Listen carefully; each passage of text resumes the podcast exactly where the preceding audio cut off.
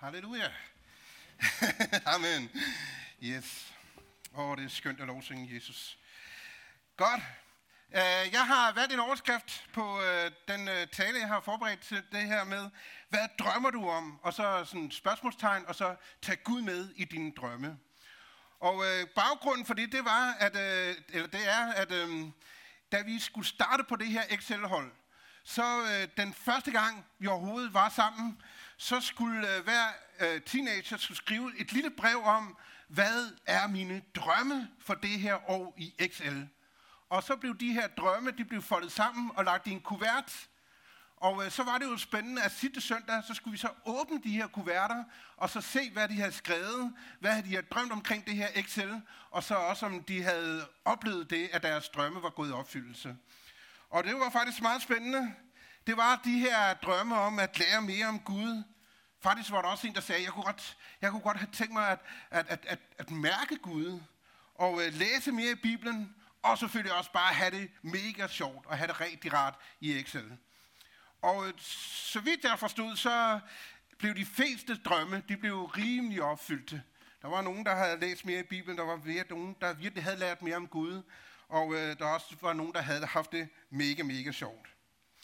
Og igen, da vi optog den her præsentationsvideo, så for at der var noget at høre på og lytte til med de unge mennesker, så skulle de også lige fortælle lidt om, hvad de drømte om fremtiden. Og igen, der hørte vi her, at de havde alle mulige store, stærke drømme om at rejse ud i den hele hvide verden, om at måske tage til Japan, eller være med til at udvikle computerspil, med at lave videoer og danse, og jamen, der var alt muligt. At være skuespiller var der også en drøm om.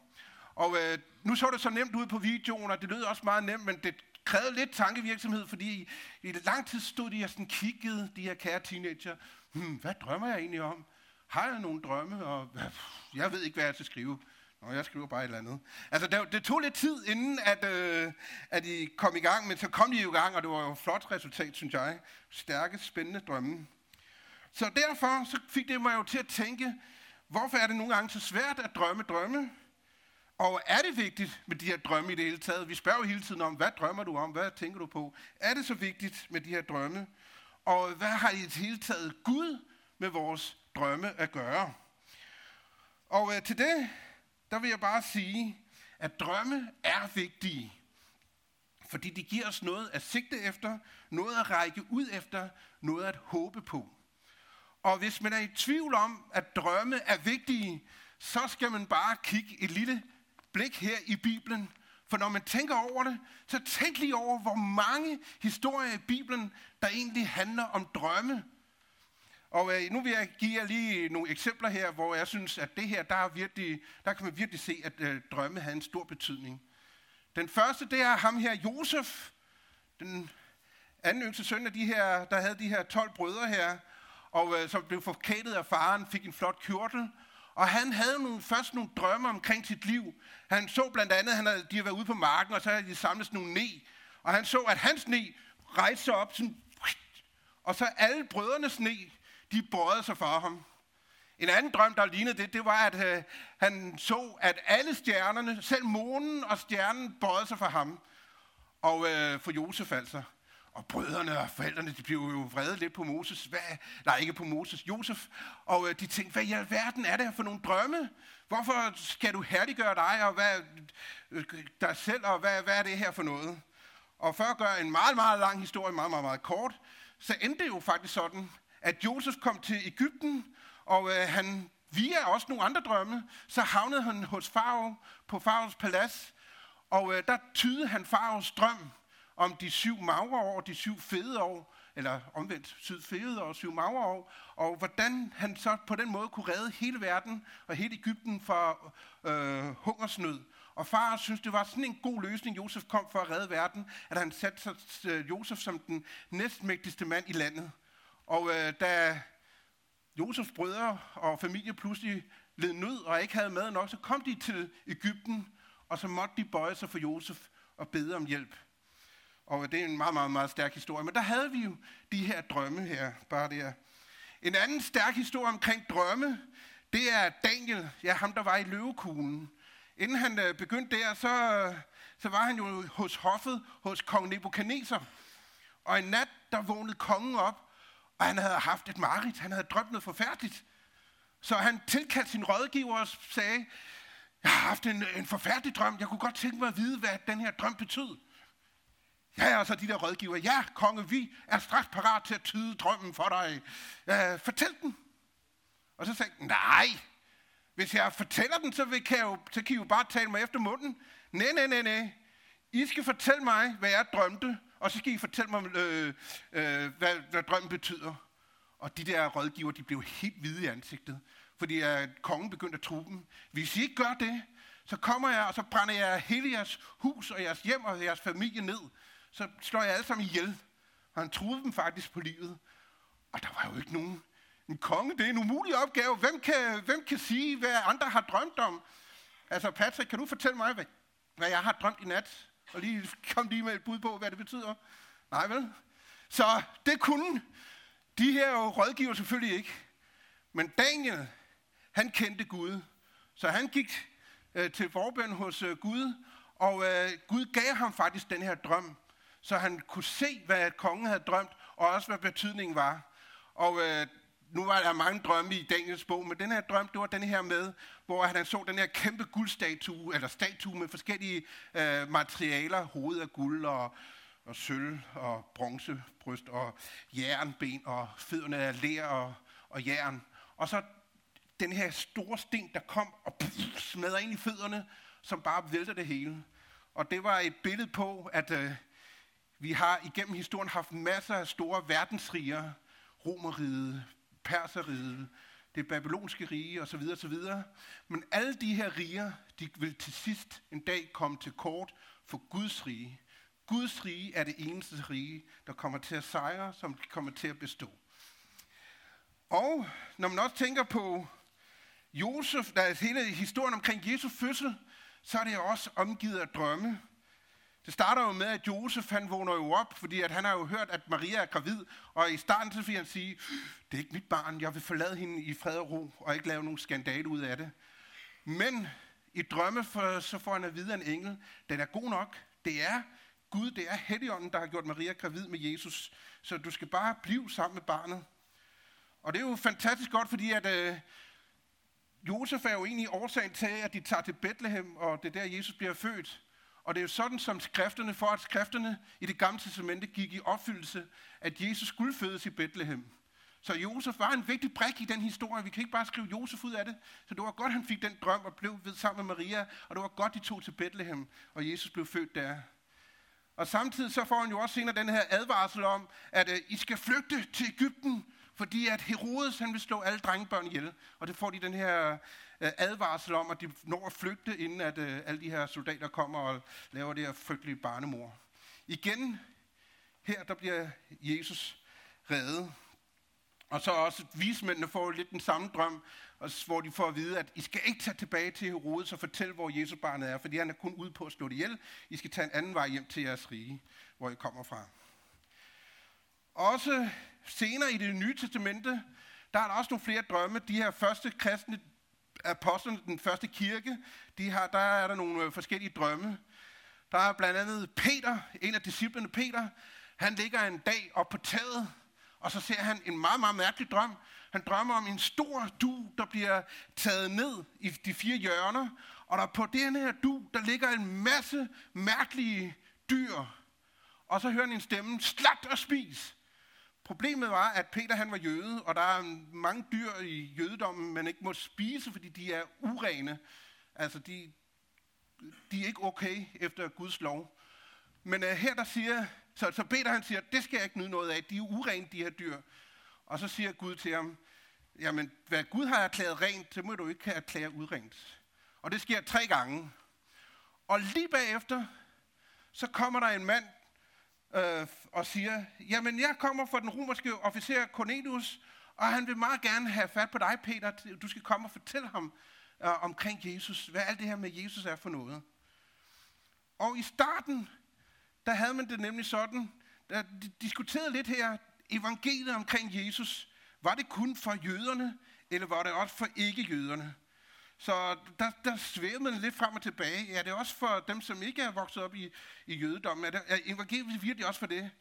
Men fordi Peter havde fået den her drøm om de her urene dyr, så vidste han jo præcis med det samme.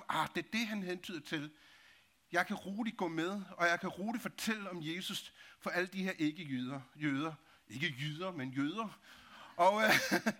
Og på den måde så nåede evangeliet ud og blev faktisk en kæmpe vækkelse til alle de her ikke-jøder. Fordi at Peter havde den her drøm og fulgte den her drøms tankegang. Og det sidste eksempel, det er den kære Paulus, som vi allerede har hørt nævnt et par gange med de her breve, han har skrevet. Men noget af det sidste, han oplever i sit liv, det er, at han igen er blevet taget til fange på grund af sin tro. Og denne her gang, fordi han er romersk statsborger, der har han sagt, nu anker jeg simpelthen min sag for kejseren. Jeg vil simpelthen for kejseren og forsvare min sag. Og det er jo lidt besværligt, fordi han bor i Rom, så der er en lang rejse fra Israel og så hele vejen til Rom, og de skal over Kreta. Og da de sejler fra Kreta, så kommer der en masse blæst, orkan, og jamen, båden den vipper, og det hele det er ved at gå fuldstændig ned alle sammen. Og de begynder at smide ting ud ombord, og det er i flere dage, at den her stormvejr raser. Og besætningen og kaptajnen er rædselslagne, og de tror, de alle sammen skal dø. Men Paulus stiller sig frem og siger, hør her, i nat der havde jeg en drøm med en engel, og han sagde til mig, I kommer alle sammen til at overleve, og jeg skal nok blive kommet til Rom foran kejseren.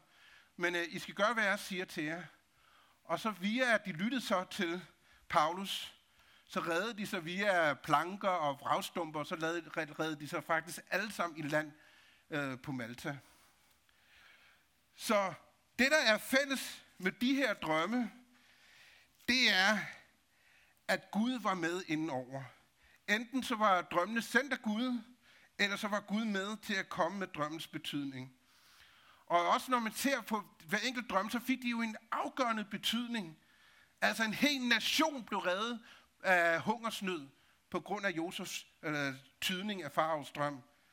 Og Jesus Kristus, hele den her historie om frelserens fødsel, med at han skulle være født i Bethlehem, og han blev reddet og ikke blev slået ihjel. Det skete også ved de her drømme her. Og der var også den her med, at Guds rige er det sidste rige, som skal bestå med Daniel. Så det var jo virkelig nogle afgørende, og så den her drøm om, at ikke-jøder, altså hedninger ligesom os, vi skulle også have lov til at have evangeliet. Så derfor var det jo nogle utrolig vigtige drømme, der blev drømt. Og det var utrolig vigtigt, at Gud var med ind over de her drømme. Så drømme er mega vigtigt, og det er mega vigtigt at have Gud med i dem. Når det er sagt, så findes der også drømme, som er knap så vigtige eller ligegyldige, eller bedst fald mindre vigtige. Og det kan være de almindelige nattedrømme, som vi drømmer nogle gange, hvor er det sådan nogle absurditeter, sådan nogle crazy ting, som vores underbevidsthed mixer sammen af dagens indtryk og dagens input. Det kan være dagdrømme, hvis vi keder os i skolen og kigger ud af vinduet, og hellere vil være udenfor og spille rundbold, eller være sammen med nogle andre, så ens tanker flyver ud, og undervisningen hører man ikke noget af. Det kan også være ønskedrømme, det der med, at der er sådan nogle reklamer, få drømmekroppen, og få drømmehuset, og få drømmefyren, få drømmepigen, få drømmejobbet, osv. Men nogle af alle de her drømme, de er knap så vigtige, hvis Gud ikke er med i det. Fordi nogle gange, det har jeg også lagt mærke til, så er det som om, at vi deler vores drømme op. Så har vi nogle drømme, som gælder kirken, og nogle visioner for kirken, for vores tro og for vores eget liv med Jesus. Og så pludselig har vi nogle egne drømme for vores job og for vores hus og vores bil. Og nogle gange så er det sådan fuldstændig separate verdener. Men det er vigtigt, at de to ting, de smelter sammen. At vi tager Gud med i alle vores drømme, også i vores hverdagsdrømme. Jeg vil bare lige slutte af med en personlig fortælling, som skal prøve at illustrere det her. Da jeg skulle prøve at have en bestemmer for, hvilken uddannelse jeg skulle have, så havde vi sådan en uddannelsesdag på gymnasiet, og vi havde nogen på besøg fra universitetet, og vi havde nogen fra lærerseminaret, pædagogseminaret. Og jeg havde en gammel drøm om, jeg kunne godt tænke mig at læse arkæologi. Og det var fordi, at på vores folkebiblioteks, der havde simpelthen læst en bog omkring mumier. Og den var meget, meget fascinerende, hvordan man lavede mumier, hvordan man hævde hjernen ud gennem næseborene og sådan nogle ting, og hvordan man svøbte dem ind, og hvordan man kunne simpelthen konservere. Og jeg synes, det var så fascinerende, at man kunne finde sådan nogle mennesker i jorden. Og jeg tænkte, det er jo virkelig spændende. Og så havde jeg også en stor forkærlighed for Indiana Jones, som er måske den mest kendte arkæolog af dem alle sammen. På film altså, måske. Men, så derfor så tænker jeg, arkæologi, det skulle bare være det. Og en anden drøm, som også spirede lidt i baggrunden, det var det her med at være lærer. Så jeg var inde og høre både ham der fra universitetet, og så de her pædagoger, eller lærer, dem der nu var der. Og jeg kunne pludselig godt se, at der var en forskel. Hvis jeg skulle være på universitetet, så blev det ligesom for min skyld. Det blev et Rasmus-projekt. Det blev et ego-projekt. Mens jeg kunne godt se, at lærerne, pædagogerne, de havde noget helt andet at byde ind med. De sad sådan og lavede sådan en rundkreds, og ingen havde en guitar med, og det var ligesom en forestillelse. Og jeg tænkte bare, wow, det er fedt at være en del af fællesskabet. Så det, med den oplevelse, så tog jeg så på højskole, og under højskolen, så blev det mere og mere klart, jamen, det er lærer, jeg vil være. Og det var ikke kun fordi, fordi jeg synes det var spændende, og med lærer, der kunne man jo også undervise i mange ting. Jeg kunne undervise både i historie, så der kunne jeg få arkæologien lidt ind, men jeg kunne også i dansk, og alle de ting, som jeg var interesse for. Men jeg fandt også ud af, at det var også et kald, som Gud lagde på mit hjerte, at det var også en gudsdrøm, for jeg tænkte, der er så mange børn og unge mennesker, som vokser op i folkeskolen, og som måske ikke har haft en lige så god skolegang, som jeg har haft. Jeg vil gerne give dem en god skolegang. Jeg vil gerne give dem en god oplevelse med deres lærer. Det var den ene ting. Og så også det her med, jeg vil også gerne være kristendomslærer, og så vil jeg gerne være en. Jeg ved godt, at jeg ikke kan prædike, og jeg kan ikke forkynde som sådan i folkeskolen, men jeg kan få lov til at fortælle bibelhistorierne, som om jeg tror på dem. Fordi de skal læres i bibelhistorierne. Så det vil jeg gerne. Og jeg mærkede, at det var ligesom, at mit kald og Guds drømme, altså mine drømme og Guds drømme, det smeltede sammen til en livsdrøm. Så længere så var der ikke bare sådan, ja, men jeg skal bare på universitetet og gøre det, jeg har lyst til. Men Gud han gjorde det sådan, at jeg kunne drømme om både det, som jeg selv havde lyst til, men også at jeg kunne gøre noget for andre, og bruge mit liv for andre, og bruge mit liv for Gud. Så det er min konklusion. Drøm endelig store drømme om jeres liv. Drømme er vigtige, og kan have afgørende betydning, det har vi lige læst ud for, eller hørt om ud fra Bibelen. Men det er mindst lige så vigtigt, at man inviterer Gud med ind i sin drømme, og spørger om ham til råds, og så spørger om, hvordan kan mine drømme blive dine drømme, og hvordan kan dine drømme blive mine drømme? Så, og uden at jeg overhovedet skal lægge noget på jer, bare kom sådan nogle eksempler, så når Nana siger, at hun gerne vil ud og rejse, for eksempel til Japan, så kan det være, at en del af rejsen skulle være noget med missionen. Det ved jeg ikke, gør noget for Gud. Når Patrick siger, at han gerne vil lave et computerspil, det kunne være, at han skulle lave et godt computerspil, et opbyggeligt computerspil, et sundt computerspil, og ja, så videre, så videre. Det er bare eksempler. Men det er jo mest det her med at have Gud med i jeres drømme. Amen.